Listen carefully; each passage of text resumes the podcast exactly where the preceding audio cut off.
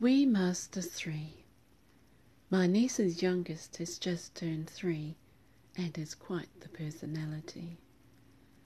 The last time he was here, he grabbed a picture frame and threw it on the floor and began rifling through the photos that fell out of it. My niece was embarrassed, and as he tried to turn them over, she ran to pick them up. I knew what he was doing. That frame used to hold a photo of him and his big brother. He did not like the one that had replaced it and was searching for his.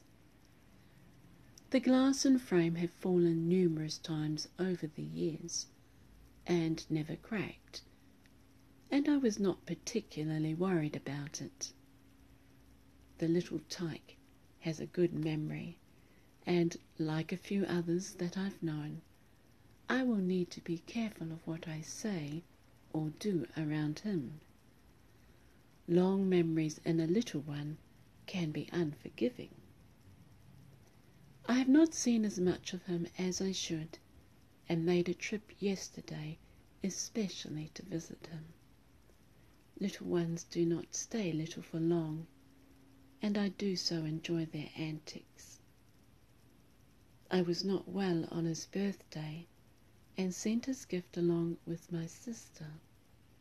Apparently, Master 3 loves puzzles and never has too many cars to play with on his car track. He knows the house and is called out when he's seen me out in the garden. He has lively, alert eyes that dart everywhere and finds different uses for things. I didn't know that a rolled up exercise mat could be used like a horse with the ties as reins, or that so many stick items in the house came in handy as a sword. I will put out his photo in another frame before they come again. I'd better.